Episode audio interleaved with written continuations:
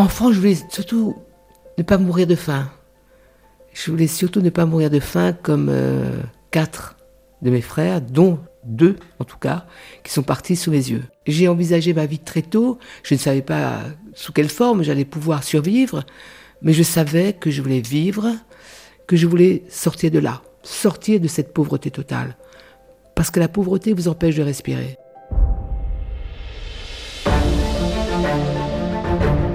Mémona Interman, chapitre 1 La pauvreté comme expérience fondamentale. Je suis Clémentine Pavlotsky et vous écoutez La Cour des Grands.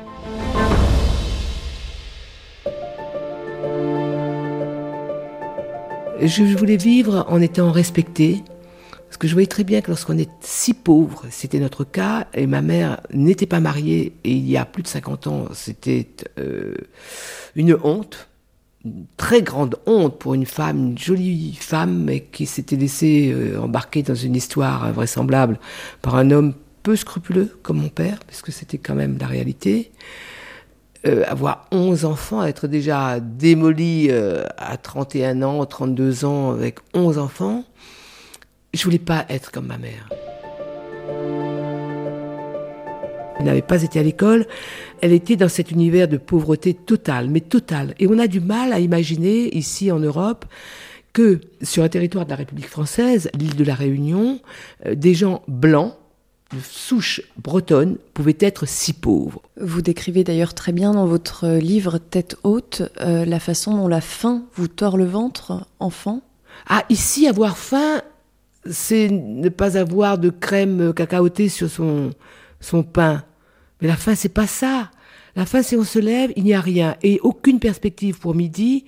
Et cet après-midi, aucune perspective pour ce soir, hormis aller euh, chaparder dans les champs, euh, des tomates qui sont loin d'être mûres, un ananas euh, que j'ai mangé sans éplucher, puisque j'avais tellement faim. Et c'est pas Cosette que je raconte. C'est que nous étions, nous, réunionnais, surtout sur les hauteurs de l'île et sur les pentes du volcan, mais tout autour, euh, c'était également la pauvreté, mais chez nous, au moins, il y avait la nature. Et moi, j'ai ressenti la pauvreté comme un frein à tout, sauf à une chose, c'est aimer ce qui était beau. Ça, la pauvreté ne m'a jamais fermé les portes de, de la beauté des arbres. C'est pour ça que je suis revenu vivre au milieu des arbres. J'en ai vraiment fondamentalement besoin. La beauté d'une fleurette, d'une robe toute simple de quelqu'un, d'une paysanne qui va passer, ça ne m'échappe pas. Il y a un événement qui a été particulièrement euh, déterminant et que aujourd'hui, me semble-t-il, vous portez encore en vous, c'est l'enterrement de votre petit frère Hamza, qui a été, euh, vous dites, un élément déclencheur dans votre euh, volonté de survivre à tout prix. Cette mort de mon petit frère Hamza m'accompagne. Sa mort m'accompagne. Et comme si, comme s'il m'avait dit, bah, tu vois, t'as bien fait de vivre vous me parlez de Hamza, ça, me donne vraiment des frissons, et puis j'ai eu des enfants. Donc je vois, j'imagine l'horreur absolue pour une mère de perdre un enfant. Ma mère en a perdu quatre. Mais je n'ai pas vu ma mère pleurer ce jour-là. Pas parce qu'elle avait le cœur particulièrement dur, peut-être qu'elle pleurait en elle-même, mais elle voulait garder le peu d'énergie pour nous autres. Comment est-ce que quand on est enfant, quand on n'a pas, euh, pas de chaussures, pas accès à l'électricité, à l'eau potable, à la nourriture, euh, comment est-ce qu'on organise sa survie? Entre frères et sœurs, on a imaginé se porter secours. Il fallait aller chercher de l'eau très loin.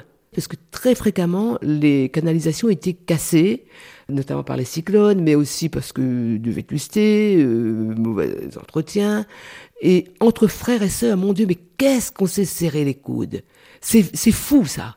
Et d'ailleurs, cette façon de se serrer les coudes, qui est une façon vraiment de commando, je l'ai vu après. C'est pour ça aussi que tout ce monde des commandos m'a tellement intéressé. Ou le travail d'équipe en général m'a intéressé. J'ai travaillé toute ma vie en équipe.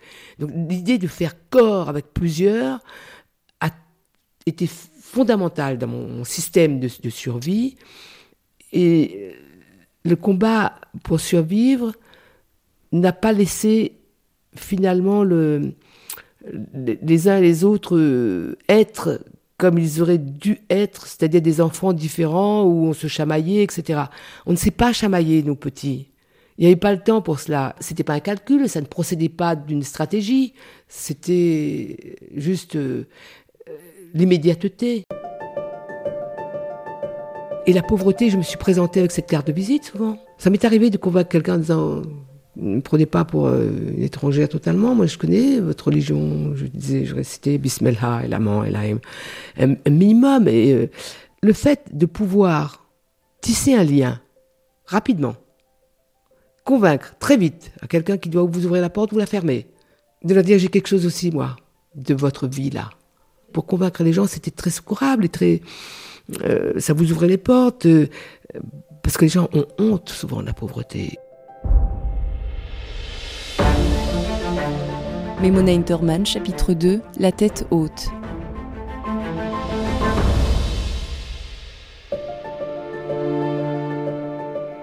Vous, vous n'avez jamais eu honte de cette pauvreté? Si, si, j'ai eu honte. Honte peut-être pas totalement, mais je n'ai pas parlé de mon extraction sociale très longtemps. D'abord, quand j'ai commencé à travailler, je n'ai pas dit d'où je venais, euh, puisque c'était à Saint-Denis, c'était la grande ville, moi je venais de Tampon, et j'avais peur justement que quelqu'un dise Elle, elle, mon athée a sauté. Des gens tombés par terre, littéralement.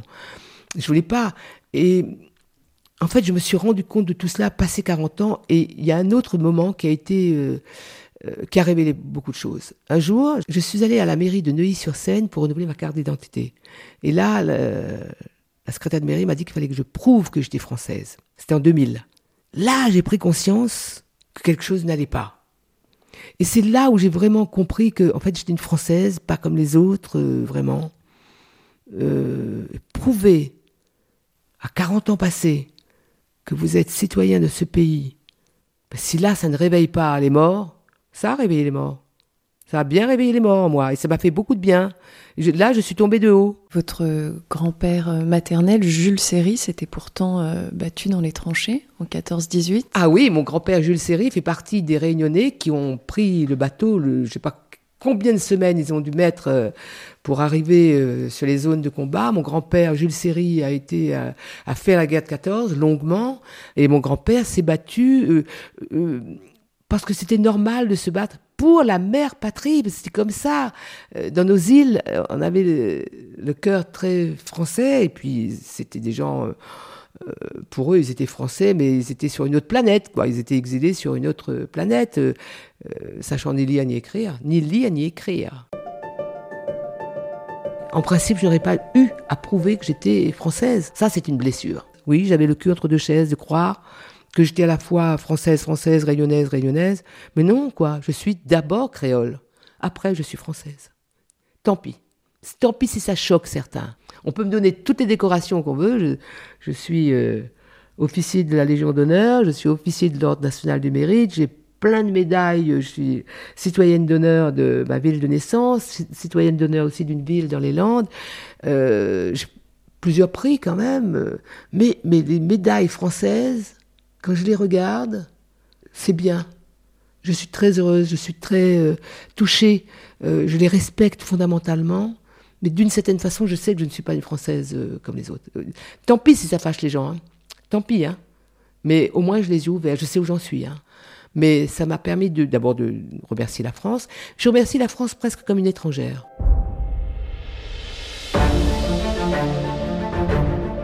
Memona Interman, chapitre 3 Une enfance entre la Bible et le Coran.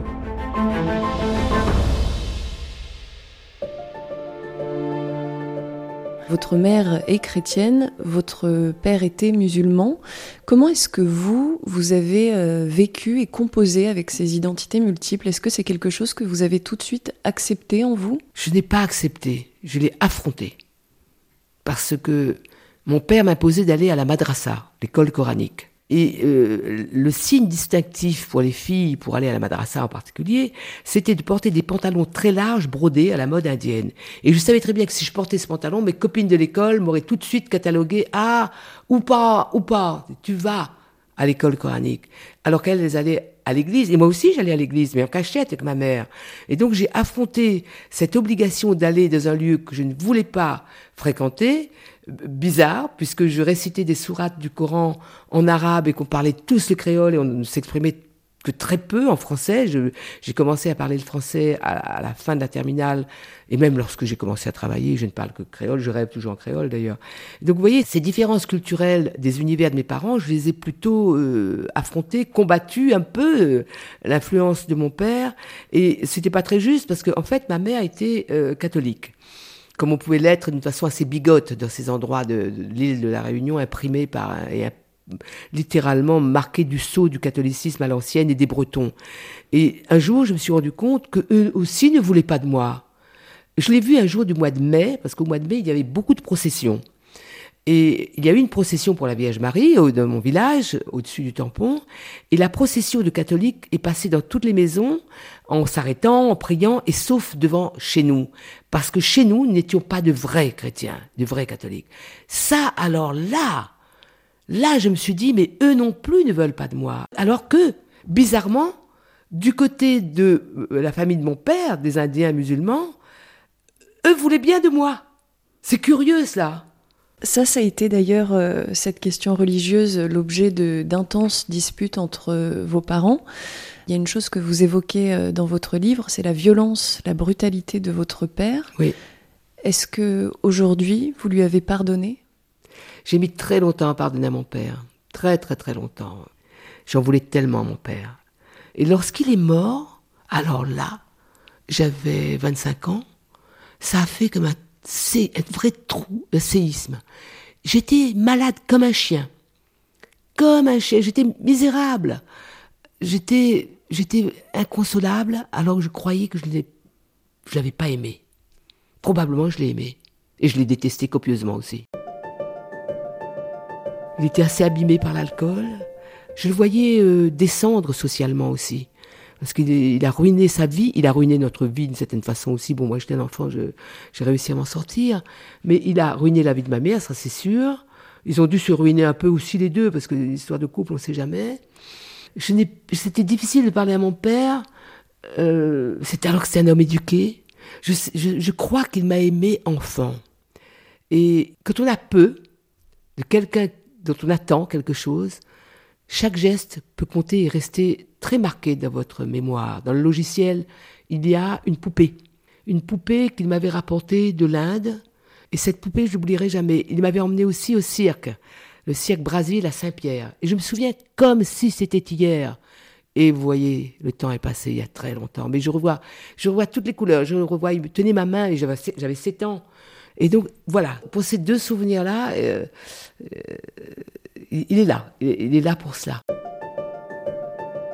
il y a eu ce jour euh, terrible où il a essayé d'assassiner devant vous votre sœur Sarah. C'était la nuit. ma sœur avait fait sa première communion et juste en face de l'église, un commerçant avait vu. Et mon père est venu la nuit et ces paroles de mon père disant à ma mère, Claire, ouvre, Claire, Marie-Claire, ma mère, Claire ouvre.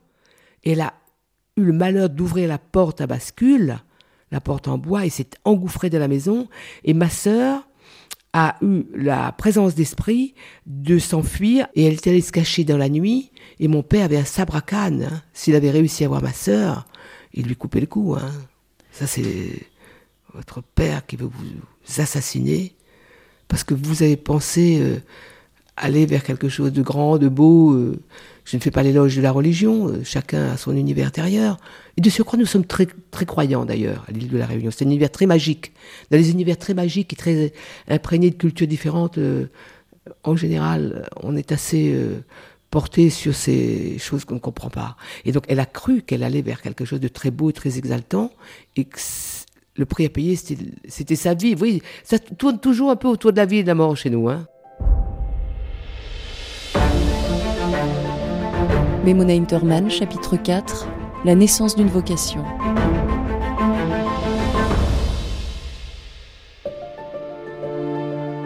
L'école, vous dites que ça a été votre bouée de sauvetage. L'école, c'était la promesse de ne plus être dans un, endroit étriqué, fermé, moche. On entendait des cris des hurlements, mon père qui frappait ma mère, on crevait de faim. Ça ouvrait les portes de quelque chose de... Il y avait autre chose derrière notre vie, il devait y avoir certainement un autre pays. Et comme cet autre pays dont l'institutrice faisait l'éloge s'appelait la France, et que tout était si beau, et c'était des gens, mais vraiment top, les Français. J'ai toujours cru, longuement, même au lycée, que lorsque j'arriverais en France métropolitaine la première fois, que les gens s'exprimaient dans un français euh, impeccable. Je pensais que c'était réciter des poèmes tout le temps. Vraiment, hein L'image de la France, c'était à l'époque hors télé, oui, très peu de télé, mais l'image de la France était sublime, sublime. Donc l'école, c'était cette image sublime. J'avais l'impression qu'on regardait vers quelque chose de d'indescriptiblement beau. À quel moment est-ce que vous avez compris que vous deviendrez journaliste? J'ai souhaité ardemment être institutrice, puisque chez nous, une institutrice, c'est ce qu'on appelle en créole un pied de riz, puisqu'elle peut acheter du riz, et le riz était à la, base de notre nourriture. Ma mère aurait souhaité que je sois fonctionnaire, et j'éprouve une vraie gratitude à l'égard des enseignants. Et donc, enseignante m'aurait beaucoup plu, mais je savais aussi que journaliste, c'était un métier qui me permettrait de parler et de raconter et de dénoncer aussi. En tout cas, tel que je l'entendais, c'était un métier qui allait me permettre d'être utile à ma conception du civisme, dénoncer les injustices, raconter la vie des petites gens. J'ai fait des reportages avec des officiels. Il y a des moments où je suis avec des gens très puissants. Mais en général, on verra bien que ce sont ce qu'on appelle des petites gens des gens qu'on a vus dans la rue, là, pour les Gilets jaunes. Je les comprends très, très, très, très bien. Je, sais ce qu'ils ont en tête. Ce manque de considération qui les frappe, qui ronge leur euh, euh, dignité, le sentiment de l'estime personnelle qui est frappé constamment de euh, mépris. Je, je, sais ce qu'ils ont en tête et je les approuve de se défendre. Je n'approuve pas la violence. Mais mon Dieu, bien très bien de se lever en disant on veut nous faire respecter. Mémoné Interman, chapitre 5 Les grands reportages en zone de guerre.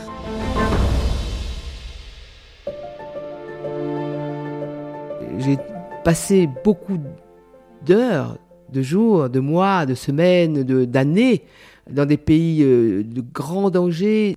Plusieurs fois, le danger, je l'ai vraiment eu sous les yeux, sous les yeux.